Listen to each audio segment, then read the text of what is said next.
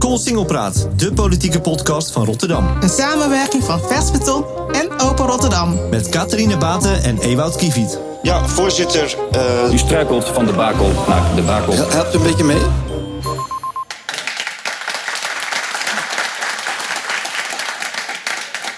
Ja, welkom bij Cool Singelpraat vanuit de Doelenstudio in Hartje, Rotterdam. Elke drie weken bespreken we hier de grote onderwerpen op de politieke agenda en kijken we voorbij aan de waan van de dag.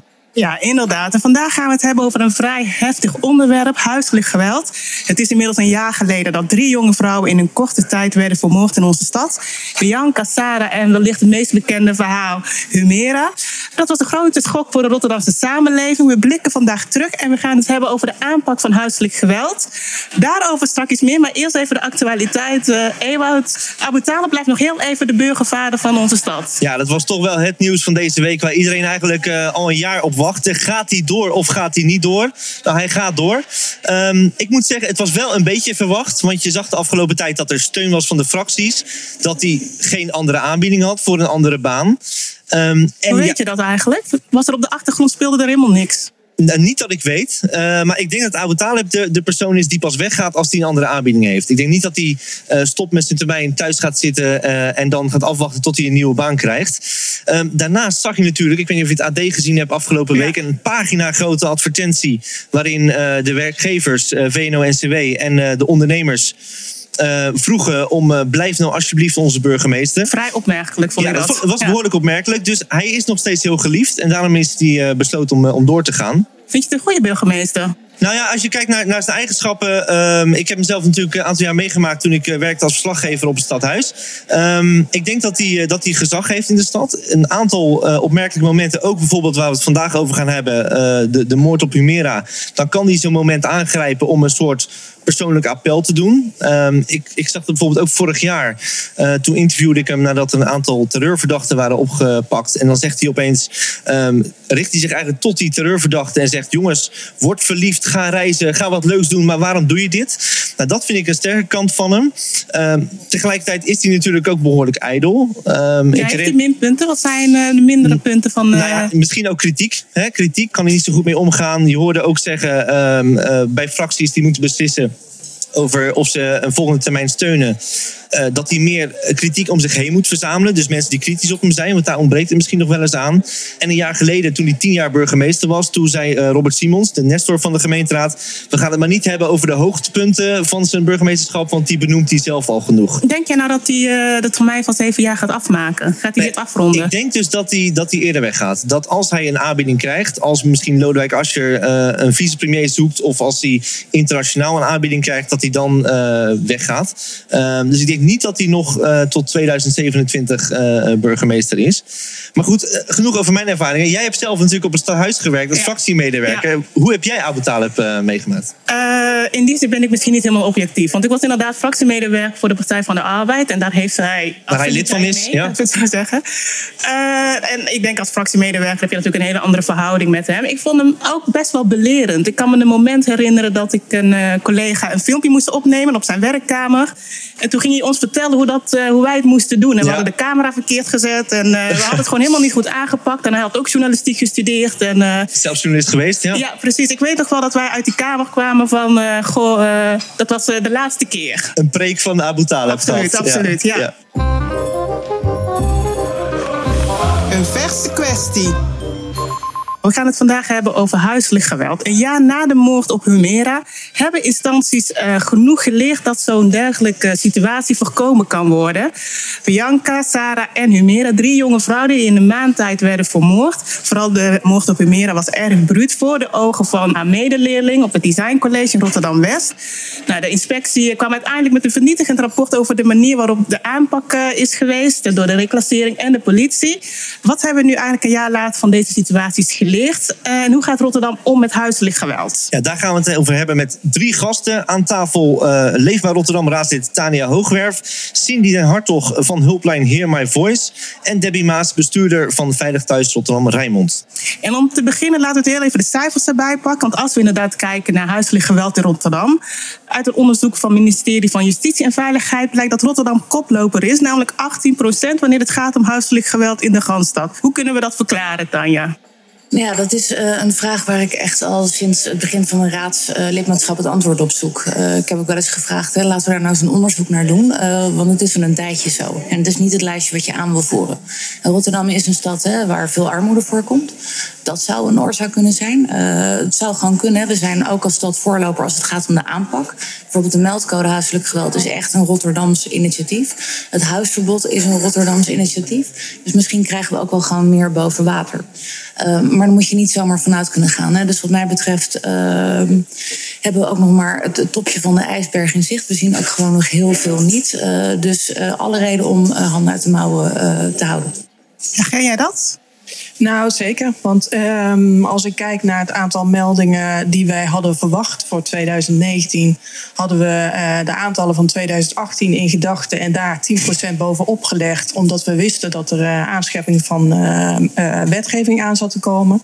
Veel professionals moeten bepaalde type geweld nu melden. Nou, wij zien niet alleen die 10%, maar meer. We zien 14% meer meldingen en 44% meer vragen om advies aan, aan ons Veilig Thuis. Tegelijkertijd zie ik ook dat professionals die ons voorheen niet zo goed wisten te vinden, ons beter weten te vinden. Daarin kun je dus constateren dat de meldcode aanscherping zoals die is geweest ook werkt. En eigenlijk is het een compliment voor onze regio dat wij blijkbaar zo in staat zijn om niet weg te kijken, maar om echt uh, zaken te signaleren en aan te pakken. Dus het is een compliment enerzijds. Anderzijds is natuurlijk wel de vraag hoe gaan we deze grote aantallen, waarbij we ook weten dat het zelfs nog een onderschatting zal zijn van het aantal wat echt nog plaatsvindt achter de voordeuren. Hoe we dat met elkaar beter gaan pakken. Maar u zegt dus eigenlijk, Debbie Maas van, uh, van Veilig Thuis, dat het een, iets goed zit. Dat het, dat het aantal zo hoog is, of de meldingen, want, want het wordt dus opgepikt. Ja, het is dus heel paradoxaal. Hè? Enerzijds uh, zijn het zoveel meldingen dat we, dat we het ingewikkeld vinden om het allemaal goed beter te pakken. En anderzijds is het natuurlijk een heel goed signaal, omdat we met elkaar ook vinden dat geweld uh, tegen jongeren, kinderen, volwassenen, ouderen gewoon echt niet kan een van de redenen waarom het uh, wordt opgepikt, zit hier misschien wel aan tafel, uh, uh, Cindy. want u bent van de hulplijn Hear My Voice, waar mensen hun verhaal kwijt kunnen hè, als ze te maken hebben met geweld. Leg eens uit. Ja, omdat de ervaring leert dat je niet zo snel ermee naar buiten komt. Maar en op het moment dat je dat wel doet, dat je gelijk in de hulpverlening terechtkomt. En dat misschien helemaal nog niet wil. Dus vandaar deze laagdrempelige manier om toch je verhaal kwijt te kunnen. En in de hoop dat we toch vrouwen over kunnen halen om wel hulp te zoeken. Want geweld is niet normaal. Wordt er vaak gebeld? Ja, er wordt vaak gebeld. Ja. Ik heb geen aantallen. Het is ook moeilijk te, te zeggen. Het ene gesprek duurt vijf minuten, het andere drie uur. En u bent daarmee begonnen omdat u zelf ervaringsdeskundige bent, want u bent zelf mishandeld. Ja, klopt. Uh, ik heb 23 jaar in een uh, gewelddadige relatie gezeten. Ja. En dat was uw man? Dat was mijn partner, ja, klopt. Hoe, hoe, kom je daaruit? Hoe kom je daaruit? Ja, dat het zo slecht met mijzelf ging dat uh, het andere mensen op ging vallen. En dat ze allemaal dachten dat ik psychisch uh, niet in orde was. En, uh, maar goed, de oorzaak lag elders. Ja, want u, had dus, u hield al een heel lange relatie met een man die u mishandelde. U had ook kinderen. Ja. Uh, en op den duur is, is de nood dan zo hoog dat, dat u beslist, ik ga weg. Ja, ja. Hoe ging dat? Uh, uiteindelijk heeft hij me met een mes in mijn gezicht gestoken. En toen dacht ik, ja, 20 centimeter lager en vertelt niet na. En toen heb ik 112 gebeld. En toen was er goede hulpverlening? Uh, voor mij wel, ja. ja. Uh, dus hij moest 10 dagen wegblijven. Dat is eigenlijk gelijk verlengd met nog eens 19 dagen. En in die maand heb ik de tijd gehad om te kijken waar ik terecht kon. En toen ben ik met de kinderen naar de opvang gegaan. Ja. En daar heb ik anderhalf jaar gewoond. En dat is nu? zeven jaar geleden. Tanja, de aanpak van huiselijk geweld is voor jou ook een uh, persoonlijke drijfveer geweest om de politiek in te gaan. Dat zei je zojuist ook. Kun je dat iets meer toelichten? En is dit echt iets waar de politiek uh, iets aan kan doen? Ja, absoluut. Uh, kijk, voor mij, ik heb een aantal mensen in mijn omgeving gehad die het slachtoffer zijn geworden van huiselijk geweld. En dan heb ik het echt over alle verschillende uh, type uh, vrouwen die je maar voor kan stellen. Um, en een van de laatste slechte voorbeelden die ik had gezien was een hele goede vriendin. Die was uh, net als Sumaira eigenlijk heel lang gestopt door haar ex-vriend. Uh, dat ging echt tot 1000 tot 3000 uh, berichtjes per maand. Ze werd er echt knettergek van. Aan alle kanten geprobeerd om hulp te krijgen. Uh, dat is niet gelukt. Klachten bij de werkgever, uh, die, die grepen niet in. Politie greep niet in. Niemand greep in. Op een gegeven moment belden ze me van ik kan het niet meer. Het is nu hij kapot of ik kapot, maar ik kan het niet meer. Ik ben toen naar naartoe gegaan. We hebben toen samen het steunpunt huiselijk geweld eh, toen nog gebeld. ehm, afspraak meegemaakt, daar zouden we naartoe gaan. Eh, diezelfde nacht is in elkaar geslagen, het ziekenhuis ingeslagen. Ehm, dat was dus net te laat. Eh, maar als je ziet wat voor proces er daarna op gang komt, dat was dramatisch. Aware worden aangevraagd. Dat is een knopje eh, wat je eh, kan krijgen waarmee je direct in contact staat met hulpverleners. Er werd ze na een maand eh, voor afgewezen met een briefje van drie regels zonder reden waarom. Zonder verder hulptraject eh, eraan gekoppeld. Je bent echt aan de goden overgeleverd op het moment dat je niet weet waar je terecht kan. Ja, dat was voor mij echt een reden om te zeggen van jongens, hier wil ik wat aan doen. En hier ga ik wat aan doen. Ja, en het staat hoog op jouw politieke agenda. Oh ja, 100 procent. Ja. Wordt het eh, ook serieus genomen in de raad hier? Ehm, nou ja, je merkt wel dat je daar een, een beetje een aanloop eh, naartoe hebt gehad. Ik ben zelf wel een van degenen die het onderwerp continu eh, heeft geagendeerd. Eh, we hebben gelukkig ook altijd wethouders gehad die er echt wel bovenop hebben gezeten. We beginnen met Hugo de Jonge, eh, met nu ook eh, Sven de Lange. Ik wil niet zeggen dat ze alles 100% goed doen. Ehm, en natuurlijk jullie Bokhoofd, sorry. Eh, maar, eh, sorry, ik vergeet het gewoon. Maar eh, er zitten gaten in het vangnet. En het gaat er mij om dat we die gaten met z'n allen gaan dichten. En we hebben veel te lang de aanname gedaan dat wat de bestuurders aan de andere kant van de tafel zeggen, dat dat klopt. Dat is gewoon niet zo. En wij zijn er echt voor om te zorgen dat we een beeld krijgen wat er anders en beter kan. En daar als de donder mee aan de slag En we hebben het vorig jaar helaas eh, met drie eh, keiharde schokken en keiharde klappen in het gezicht moeten zien van jongens. We moeten nu gaan zorgen eh, dat we gaan werken aan het vangnet. En dat doen we ook.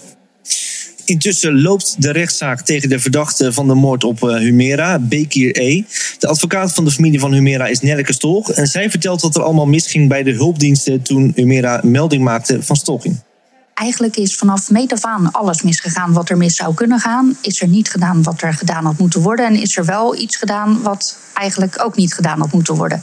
Dus eh, als ik het hele verhaal moet vertellen, ben ik denk ik wel een uur bezig. Maar kort en krachtig. eh, de instanties die zich bezig hebben gehouden met de zaak van Humera... hebben het niet op eh, een wijze opgepakt die stalkingswaardig is. Dus dat is politie, justitie, reclassering, Veilig Thuis, het Veiligheidshuis. Dat zijn alle organisaties die met deze zaak zijn bezig geweest. Er zijn allemaal richtlijnen, protocollen van als zo'n zaak binnenkomt, wat moeten we doen? En daar is het fout gegaan. Bij Veilig Thuis is uh, aanvankelijk, althans dat geeft het rapport aan, is de zaak aangemeld door de politie als een stalkingszaak. En heeft Veilig Thuis dat anders beoordeeld, waardoor de rest van de keten niet in gang is gezet. Want zij hebben gezegd, dit is eergerelateerd. Ja, dat is wat ik teruglas in het rapport van de inspectie. Ja, Debbie Maas uh, van Veilig Thuis. Toch even een reactie. Um, u hoort ook kritiek uh, richting uh, Veilig Thuis, omdat jullie de zaak niet goed hadden ingeschat. Ja, ja klopt. Wij hebben inderdaad deze inschatting op dat moment gemaakt. Een medewerker die, die heeft die afweging toen gemaakt. Um, samen met het gezin. We hebben oeverloos uh, echt teruggekeken naar wat is hier nu gebeurd. En hebben ook met elkaar echt gezegd, dit was niet oké. Dit was niet goed. En uh, uh, hebben daar ook echt dagelijks nog zelfs... hebben we hierover gesprekken met elkaar. Wat zullen we in ieder geval anders doen? Dus zowel de betreffende medewerker die ontzettend veel pijn en verdriet heeft gehad... en nog steeds het heel ingewikkeld en pijnlijk vindt... Heeft zich, uh, zet zich nu 100% in om de aanpak van stalking mee uh, verder vorm te geven intern. Zij weet als geen ander nu wat aandachtspunten zijn. En daarnaast hebben we ook met onze partners met wie we samen moeten werken... de hele slechte film een aantal malen teruggedraaid en gezegd... hoe gaan we dit nu echt verbeteren? Dus hier hebben we heel veel van geleerd. Maar ik moet zeggen, het was een hele pijnlijke les die wij nu nog dagelijks voelen. Tanja, ik zie jou met je hoofd schudden. Ja, ik, ik, heb moeite met uh, gelijk in de eerste zin zeggen... we hebben dat samen met het gezin gedaan. Dat kan je niet bij dat gezin neerleggen. Wij als uh, bestuurders, als professionals... wij maken die afweging op dat moment. dat gezin dat heeft verdriet genoeg. dus dat vind ik niet kunnen. ja, dat snap ik dat u dat zegt. Ja. Um, en nogmaals, uh, als je kijkt naar dat startpuntje, hè, het, het, aanmerken als eerwraak in plaats van stalking, dat heeft gewoon een aantal processen in werking gezet, waarmee ik niet zeg dat je alles had kunnen voorkomen. Uh, maar de inspectie heeft ook gezegd dat was wel het moment uh, waarop het uh, deels is misgegaan. als je dan ook ziet dat een wethouder in het debat wat we hebben gehad over de moord op Humaira zegt van ja, maar als we dat anders hadden gedaan, dan had dat geen enkele invloed gehad. wat ook een van de kritiekpunten was van de inspectie, dat Veilig Thuis dat ook had aangegeven. Ja, dan ben je nog niet aan het leren, maar dan ben je aan het verdedigen. En daar moeten we van weg. Hm. Dat moeten we met z'n allen niet willen doen. Nou, ik ben het uh, eens dat we ons niet moeten verdedigen, want daar is het rapport gewoon uh, echt ernstig voor. We zijn met elkaar gefaald, dus ook veilig thuis. Dat herken ik uh, bij deze zonder meer. En ook bij, bij dat debat. Ik zat van begin tot eind achter in de zaal, omdat ik het zo belangrijk vind om ieder woord tot mij te nemen. En, en dat heb ik ook gedaan. En namens mij, namens onze medewerkers hebben wij ook al een brief gestuurd naar eh, de nabestaanden. We hebben ook eh, contact opgenomen. Want wij willen heel graag ook, eh, als zij nog iets, een nader gesprek willen, dan zijn wij daar zeer toe bereid. Want wij hebben hier echt, wij vinden dit afschuwelijk. Ja, en, en u richt uw kritiek heel erg, uh, Tanja, op die keten. Hè, dat die aanpak daar is misgegaan. Kunt u dat toelichten? Wat gaat daar volgens u mis? Nou ja, kijk, wij gaan ervan uit dat er sprake is van een ketensamenwerking. En wat je in de praktijk ziet, is dat die er gewoon niet is. Dus het zijn eilandjes die niet met elkaar communiceren. En als er dan ook op de individuele eilandjes fouten worden gemaakt, dan raak je de controle volledig kwijt. We denken dan dat we dat hebben ingericht eh, door bijvoorbeeld een veiligheidshuis in het leven te roepen, waar in principe alle gremia, alle instituties bij elkaar komen, die dan die complexe casus met elkaar bespreken. Daar is Humaira gewoon kaart van de agenda afgevallen. Ze is niet besproken. Dat ze stond kort op de agenda van moeilijk geval. Oh, dan gaan we het de volgende maand over hebben. Op de een of andere manier is ze daar nooit meer teruggekomen is er gewoon nooit meer over gehad.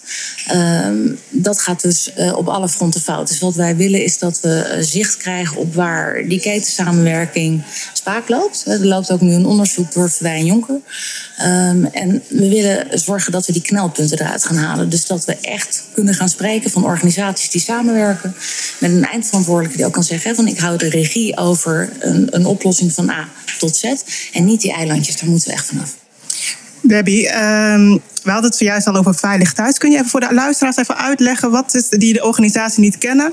Uh, wat doet de organisatie en waar zitten jullie precies in de keten wanneer het gaat om de aanpak van huiselijk geweld? Uh, veilig thuisorganisaties zijn, in, uh, zijn er 26 in Nederland. die zijn in 2015 opgericht. En de reden daarvan was omdat uh, signalen van huiselijk geweld en kindermishandeling heel versnipperd uh, uh, werden georganiseerd. Dus je had een bureau jeugdzorg, een advies- en meldpunt kindermishandeling, een steunpunt huiselijk geweld. En er waren nog wel meer plekken waar situaties van huiselijk geweld of kindermishandeling gemeld werden. We wisten dus eigenlijk niet precies hoe al die lijntjes liepen. En ook wisten we wel dat uit calamiteitsonderzoek dat informatie niet bij elkaar kwam. Dat is een van de redenen geweest om te zeggen: uh, voor huiselijk geweld en kindermishandeling moet eigenlijk één punt komen. En de bedoeling van die veilig thuis is dat uh, enerzijds signalen daar terechtkomen. Dus dat betekent dat uh, buren of familie of professionals bellen met een vraag. Dus we worden gevraagd: denk eens met ons mee. Dus dan geven we advies.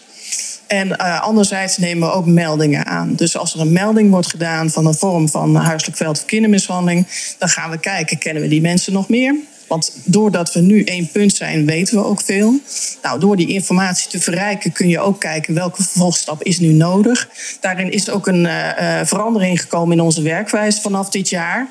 Uh, Als gevolg van wat er gebeurd is misschien ook? Nou, we hebben, uh, want het is eigenlijk in hele korte tijd dat we iedere keer evalueren hoe werkt de samenwerking. Dus we hebben in 2018 al gezien van nou, we moeten veel beter met justitiepartners samenwerken, want je hebt gewoon elkaar nodig.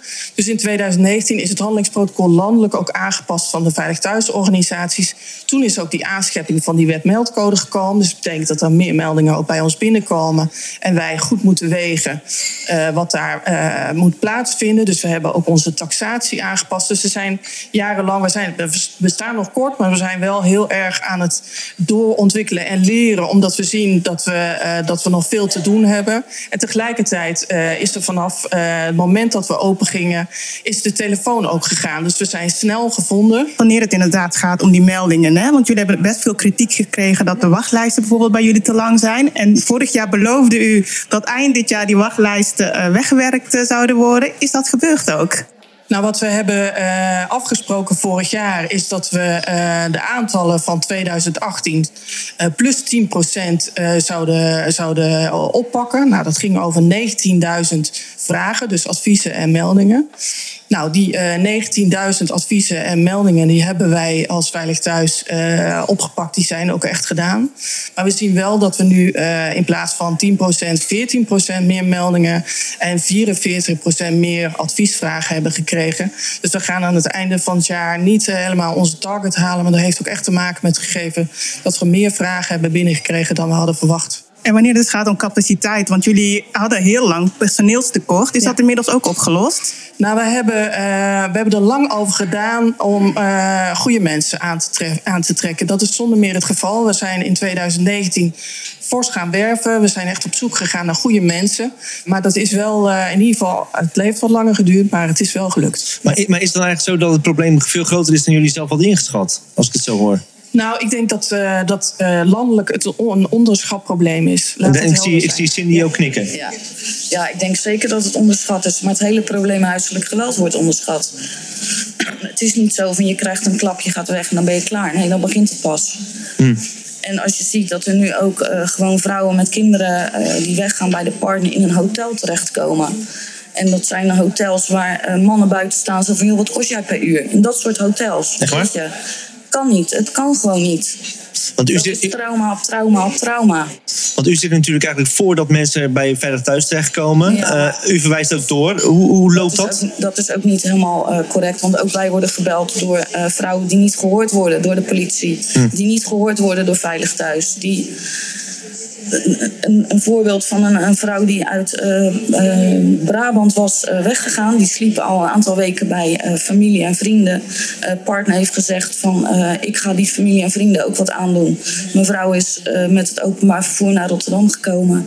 En die mevrouw loopt hier waarschijnlijk ergens rond. Want ze wordt niet geholpen? Ze wordt niet geholpen, nee. En hoe komt dat? Veilig Thuis Brabant heeft gezegd... ze moet hier naar terugkomen, maar ze durft niet terug.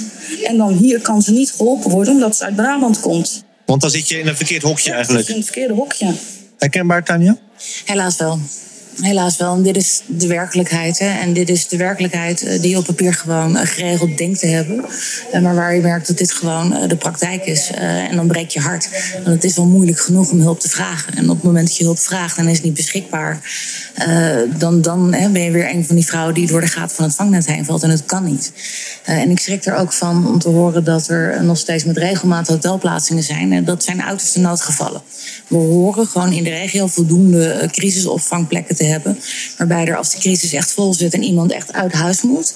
Het mogelijk kan zijn dat iemand in een hotel komt. Maar het is wel een uiterste uh, nou, en, en, dan moet er in dat hotel uh, moet ook hulpverlening zijn. Exact. De, en dat is er ook niet. Hm. Ja, maar het is goed dat je daar echt eventjes weer een duidelijk signaal over afgeeft. Ja, want er gaan ook echt er bovenop zit. Het kan niet. Hm. Er moet, en wat, wat er in feite volgens mij weer terug moet komen, is gewoon een plek waar je met je plastic tasje in je, al je paniek naartoe kan. Zonder veilig thuis. Waarom, waarom moet ik eerst naar veilig thuis? Ik wil weg. Help me. En dan wil ik niet volgende week teruggebeld worden. Nee, ik wil nu weg. Want wat gebeurt er? Je dat wordt een week later er. teruggebeld? Ja, of helemaal niet. Hm. En we horen ook veel goede dingen hoor, over veilig thuis. Ik bedoel, maar het, het, het is allemaal mooi op papier. Maar in paniek werkt het niet. Ja, ik ben het absoluut eens dat we ervoor moeten zorgen dat uh, op het moment dat uh, een vrouw weg wil, dat er gewoon mogelijkheden zijn. Um, uh, en wat mij betreft hoef je inderdaad niet per se bij Veilig Thuis aan te belanden. Als je bij ons komt en er is zo'n situatie, dan rukken we wel meteen uit. Dat is, dat is wat we wel doen. Uh, maar ik herken absoluut wel dat wat we ook nodig hebben. En ik hoop dat de politiek daar ook bij wil helpen. Is dat we voor huis, huiselijk geweld specifiek echt gaan kijken of we uh, integrale aanpak beter kunnen organiseren. Ik zou het heel fijn vinden als, als we vrouwen ook bijvoorbeeld ambulante steun kunnen geven.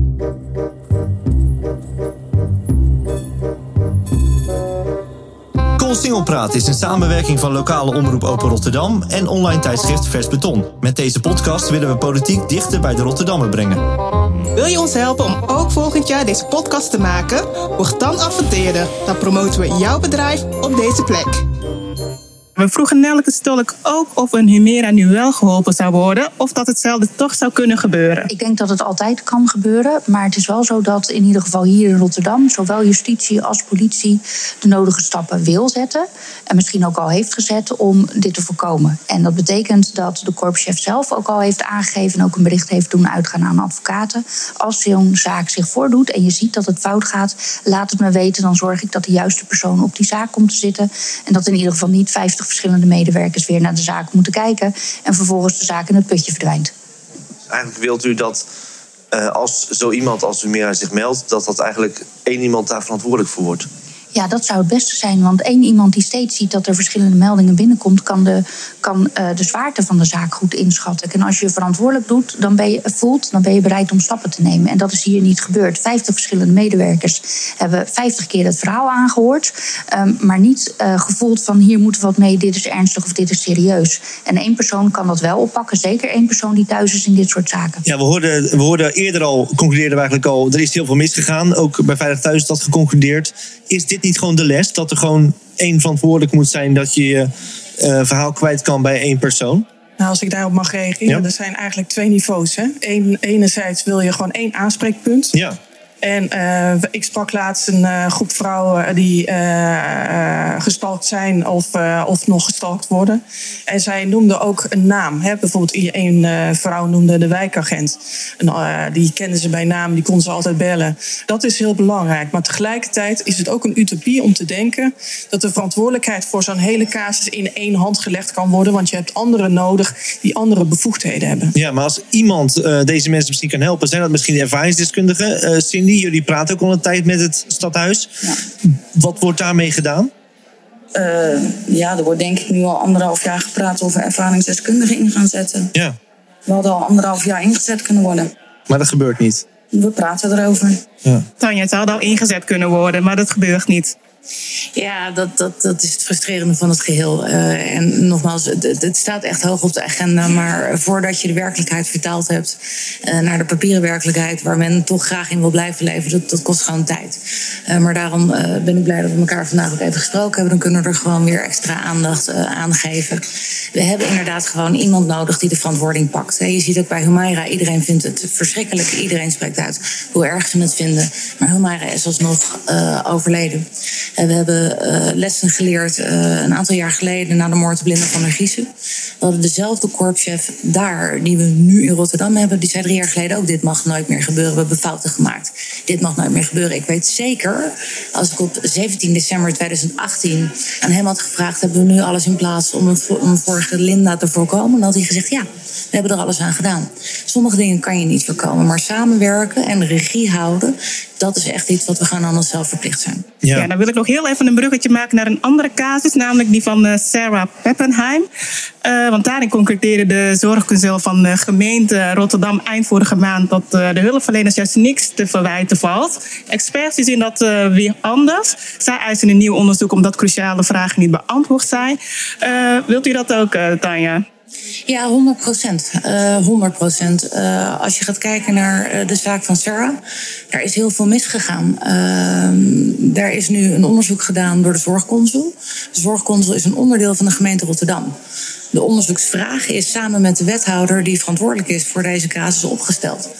er is cruciale informatie die de advocaat heeft aangeboden aan de zorgconsul, is gewoon geweigerd informatie uit het strafdossier. Ze hebben niet gesproken met de eerste melder bij het meldpunt verwarde personen. Uh, waar is aangegeven dat uh, uiteindelijk de dader uh, beestjes zag. En iemand anders als zichzelf iets aan wilde doen. Uh, niemand heeft gevraagd van waarom heb je die melding gedaan en waarom maak je jezelf zorgen. En heb je dat goed kunnen vertalen naar de medewerkers bijvoorbeeld. Ze hebben de moeder van Sarah niet gebeld om te vragen hoe het met de dochter is gegaan naar die eerste melding. Dat soort dingen hebben ze allemaal nagelaten. Dan kun je niet zeggen dat je de conclusie hebt getrokken uh, dat je zeker weet dat niemand blaam heeft gehad voor wat Sarah is overkomen. Uh, dus wij willen dat onderzoek weghalen bij de gemeente zelf. Dat moet echt onafhankelijk uitgevoerd worden, want de moeder van Sarah die krijgt de kind nooit meer terug, maar ze verdient wel antwoorden. Hm als we hier nu samen over praten, hè, dan concluderen wij allemaal: het is een onderschat probleem. Uh, zoals Cindy zei. uh, toch zijn er allemaal hulpverleners bij betrokken en we willen het allemaal beter doen dan een jaar geleden. Uh, nou, volgens bijvoorbeeld Nelke Stolk, advocaat, zijn er ook wel lessen getrokken bij de politie. Maar Wat is er nou een, een oplossing te formuleren hier eh, met, met z'n drieën of met z'n vijven? Hoe, hoe we dit beter kunnen doen? Ik heb zelf wel eh, ideeën over eh, dingen die we nog niet eh, of onvoldoende inzetten. Wat ik terughoor van vrouwen die aangeven, ja, maar mijn ex-partner, want het gaat dan over ex-partners vaak, die is wel in, in behandeling, maar hij stalkt mij voortdurend.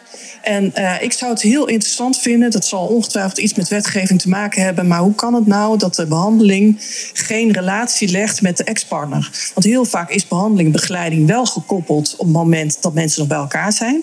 Dan wordt de vrouw betrokken bij bijvoorbeeld eh, de agressietraining. Maar als het gaat om ex-partnerstalking, waar wij steeds meer mee te maken hebben, daar moeten we iets anders gaan doen. En dan moet je ook die informatie van het slachtoffer in meenemen. Klopt het dat het beter gaat? Wat gebeurt er nu in de praktijk? Dus dat zou ik heel graag willen. Iets anders wat ik heel graag zou willen, wat, wat ook technisch nog niet mogelijk is. Maar als iemand een, een werkkastje heeft, zo'n knop waarop je kunt drukken eh, en dan wordt er direct een signaal uitgestuurd naar de meldkamer van de politie. Als een vrouw zo'n werkkastje draagt, dan kan ze op zo'n knop drukken op het moment dat, eh, dat die, die dader voor haar staat. Maar wat ik eigenlijk zou willen, is dat als nou zo'n eh, dader zo'n enkelband heeft en hij komt de straat in, dan zou ik het heel eh, gaaf vinden als er een soort van verbinding technisch mogelijk gemaakt zou kunnen worden. Zodat mevrouw een signaal krijgt van hij loopt bij mij in de straat, ik ga hem nu veiligstellen. En dat er tegelijkertijd ook een eh, lezing kan plaatsvinden uit zo'n apparaatje, waarbij ook duidelijk is dat iemand een strafbaar feit pleegt. Heel vaak bij ex-partnerstalking zien we dat we die, eh, eh, die meneer, die, die loopt dan in de straat, maar niemand kan het bewijzen.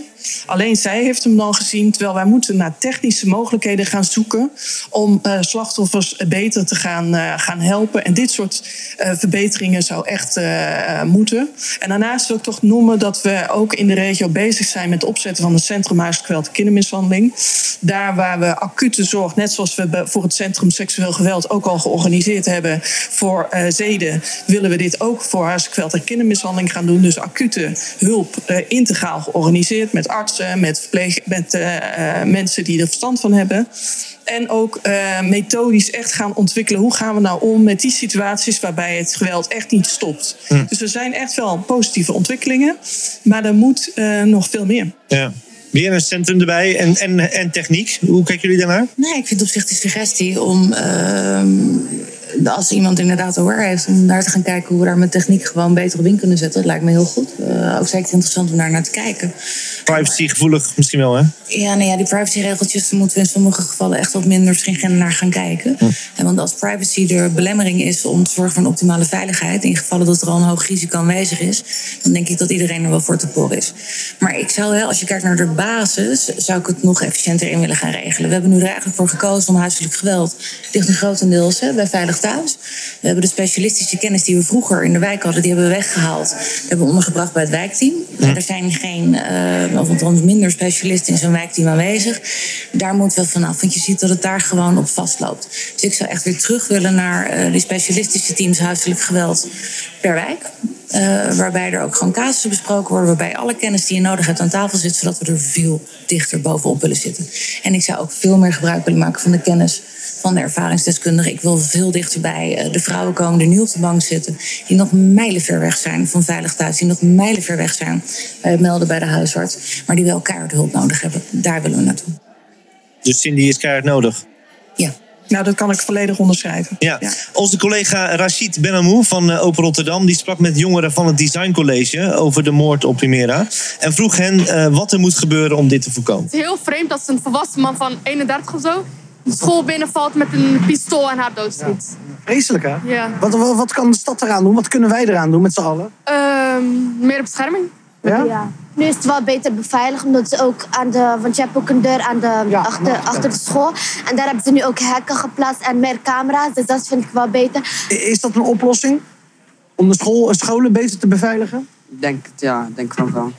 Ze hadden hem zeg maar een verbod kunnen geven, vind ik. Maar uit de buurt blijven. Ja. Ze hadden het gelijk moeten aanpakken, vond ik. Ja, zoals? Gewoon die man voor de rechter brengen. En Ze ja. hadden meteen, toen, toen zij waarschuwden van... joh, ik word lastiggevallen, hadden ze hem gewoon moeten oppakken. ja. Beter voorkomen dan genezen. Ik vind sowieso niet dat er contact zou moeten komen tussen eh, haar en die man gewoon. Omdat hij te oud was? Ja, hij was veel te Ik oud. denk ook dat eh, ze eerder hadden in moeten grijpen. Wie is ze? Politie. Politie. Ja. En, en wat hadden ze dan moeten doen, volgens jou? Nou, meer. Ze hadden nou moeten luisteren. Ze heeft echt vaak aangifte gedaan, volgens mij. Hij had al een strafblad of zo. Hij had al contactverbod, maar ze hadden meer moeten doen. Het was nooit gebeurd. Nou ja, inderdaad. Hè, meer moeten doen. Dat is inderdaad achteraf waar we het, eh, wat we ook geconcludeerd hebben. Ehm, waar we nog even naartoe willen is ehm, eh, een jaar geleden. eh, om het wat breder te trekken. eh, burgemeester Abu Talib reageerde toen op die moord op, eh, op drie jonge vrouwen. Die allemaal hun dader kenden. En hij zei toen, leer nou eens eh, van als man... nee is ook echt nee. Vaak ik per dag een huisverbod moet afgeven waarbij een vrouw weer is afgeranseld door een man eh, vanwege verslaving of, eh, gok, eh, of, of andere redenen. En als ik het nu afzet tegenover het aantal moorden op vrouwen, die weliswaar statistisch gezien niet echt stijgt. Het, is zelfs onder het gemiddelde van vorig jaar. Maar het is zo specifiek gericht op vrouwen met zoveel excessief geweld, zo vaak fataal, ehm, ja, dat je daar je, je afschuw over moet uitspreken. En dan moet een keertje echt duidelijk zijn en ook afgelopen zijn met al die mannen die denken dat eh, vrouwen hun bezit zijn. Nee is een nee. Een vrouw is een zelfstandig mens, beschikt over haar eigen eh, leven, beschikt over haar eigen beslissingen en beslist ook zelf wat ze wil doen in haar, in haar leven. En mannen moeten echt daarvan afblijven. En een nee is ook een, een, nee. En ik denk dat het goed is om daar wel het maatschappelijk debat over te voeren. Het helpt niet alleen om dat in justitiekringen te doen. Het is belangrijk dat het maatschappelijk ook tussen de oren van een aantal mannen zou moeten komen. Duidelijke taal van de burgemeester Abu. Het was een grote schok in de stad en ook in de politiek. En dan heeft het over het maatschappelijk debat. Nou weet ik dat er een werkgroep is opgericht waar u ook in zit. Eh, wat levert u tot nu toe op? Het is mooi dat er over gesproken wordt. Ehm, maar ik, ik, ik kan heel slecht tegen symboolpolitiek. En ik vind het ook eh, een beetje symboolpolitiek worden. Was ik vorige week een diner. eh, ik ben er niet naartoe gegaan, omdat eh, we een week ervoor een zeven uur durend debat over Humaira hebben gehad. Waarbij niemand heeft gezegd van ik pak de verantwoording dat het meisjes overkomen en die trek ik naar me toe. Niemand. Dan ga ik er ook niet obligaat aan de tafel zitten om te bespreken hoe erg we het allemaal vinden. Ik ben dan liever van, van de actie. Eh, laten we nu gewoon gaan zorgen eh, dat we met knelpunten aan de slag gaan. Eh, laten we ervoor zorgen dat we blijven praten over huiselijk geweld. Want mensen, het is het grootste geweldsprobleem wat wij hebben als samenleving. Er zijn studies geweest dat één op de vier vrouwen in Nederland ooit het slachtoffer is geworden van geweld. Heel veel kinderen hebben dagelijks te maken met geweld. Laten we het bespreekbaar blijven maken. En laten we niet gezellig ja met elkaar aan tafel gaan zitten en zeggen: jongens, we vinden het zo verschrikkelijk. Nee, het is tijd voor actie. Het is tijd voor doen. Maar die werkgroep hel- helpt dus niet, volgens u? Het, het wordt bespreekbaar gemaakt, hè, maar het, het, het wordt bespreekbaar gemaakt in een kringetje. En nogmaals, die vrouw die nu thuis op de bank zit, die bereiken we er nog steeds niet mee. En daar zou ik wel dolgraag naartoe willen. Internationaal is er ook heel veel aandacht voor dit onderwerp. Vorige week was er nog werd er, eh, wereldwijd gedemonstreerd. Eh, en er zijn ook heel veel nieuwsberichten. Bijvoorbeeld uit Frankrijk, waar 137 vrouwen in een jaar tijd zijn vermoord door hun eh, ex-partners. Kunnen we inmiddels spreken van een femicide? Nou, ik denk in ieder geval, ik heb even gekeken naar de CBS-gegevens van vorig jaar. Toen waren het in Nederland 33 vrouwen die door eh, eh, huiselijk geweld om het leven zijn gekomen. Als je dan vergelijkt met Frankrijk, dan eh, is 33 toch wel een heel hoog getal en erg zorgelijk. eh, aangezien wij toch wel een kleiner landje zijn. Dus eh, wat we in ieder geval zien hiermee is dat huiselijk geweld een ontzettend groot probleem is. En wat je natuurlijk wel ziet, is dat vrouwen per definitie vanwege ge- eh, gestel eh, eh, minder, eh, die zijn meer kwetsbaar. En daar moeten we niet voor wegkijken. Dus eh, dat betekent echt dat het probleem, eh, er wordt in Nederland eh, gezinsgericht gewerkt of systeemgericht, of hoe je het ook mag noemen. Dat is absoluut noodzakelijk. Hè? Dus je moet kijken naar alle betrokkenen om, om een aanpak vorm te geven. Maar tegelijkertijd moeten we de kwetsbaarheid van de vrouw niet onderschatten. Want de meeste slachtoffers, en zeker met dodelijke afloop, zijn vrouwen. Dus ik vind dat in, in het hele gesprek over huiselijk geweld en kindermishandelingen in de breedte gaat de aandacht heel veel naar kindermishandeling. Heel belangrijk. Maar laten we vooral niet vergeten dat hier hele grote risico's zijn in de veiligheid eh, van, de, van de stad. En als je het hebt over vrede, waar eh, de burgemeester ook eh, naar refereerde, eh, daar wil hij werk van maken. Dan hoop ik dat we vrede achter de voordeuren ook als prioriteit en hoogste prioriteit blijven stellen. Ja. Want, want Cindy, het zijn allemaal, wat je steeds terug ziet komen, is dat eh, het vrouwen zijn die de partner of, of die de dader kennen. Dat, dat blijft maar terugkomen. Het is een, het is, we concluderen dat het een veel groter probleem is dan we dachten, dat we het onderschatten. Eh, je ziet het steeds terugkomen. De, de eh, gewaarwording lijkt er nu wel dat het zo'n groot probleem is, maar de aanpak, daar moeten we nog naar, naar zoeken. Ik ook. En ik denk dat er ook een groot stuk ligt bij de pleegaanpak. bedoel, ik heb 23 jaar ben ik in elkaar gemet. En eh, nou ja, ik was weggegaan. Binnen een half jaar had hij de volgende, die nu al zeven jaar in elkaar gerost wordt. En hij heeft er geen straf voor gekregen. Dus, die, dus, hij die, is niet eens voor de rechter geweest. Dus daders worden ook niet goed aangepakt. Nee. Zo iemand is ziek in zijn hoofd. En ik wil ook wel melden dat eh, van de slachtoffers huiselijk geweld... dat ook zeker 40% ook man-slachtoffer is. Dat het niet alleen maar de vrouw is. Ja, volgens mij kunnen we concluderen na dit gesprek dat er stappen zijn gezet, maar nog heel veel stappen gemaakt moeten worden. Uh, Ten slotte, hè, wanneer het inderdaad gaat over geweld tegen vrouwen, huiselijk geweld, het komt veel voor. Hoe kunnen we het herkennen? Wat zijn de belangrijkste signalen? Wat wij in ieder geval zien is dat vrouwen die zich terugtrekken of bijvoorbeeld zelf niet beschikken over hun eigen geld, uh, uh, hun eigen kringetje heel klein maken omdat ze heel erg geïsoleerd worden door hun uh, partner. En dat zijn ook hele belangrijke kenmerken. Iedereen denkt aan een blauw oog, maar het merendeel van de vrouwen heeft geen blauw oog, maar heeft geweld en streamen op andere plekken, dus die zie je niet. dus je moet vooral naar andere kenmerken kijken. En ook mannen die slachtoffer zijn, zijn ook vaak trekken zich terug worden timide, laten ander gedrag zien.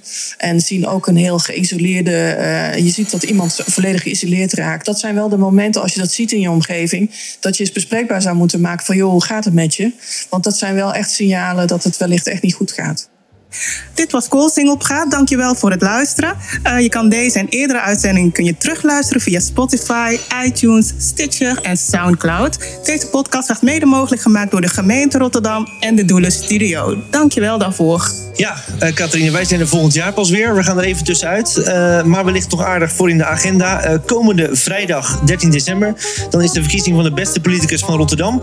In de Arminiuskerk. Vanaf 4 uur is dat. Er zijn drie genomineerden. Gerbe Veugdeheel, Stefan van Balen en Nadia Asheni. Wees welkom, wij zijn er ook. En bedankt voor het luisteren.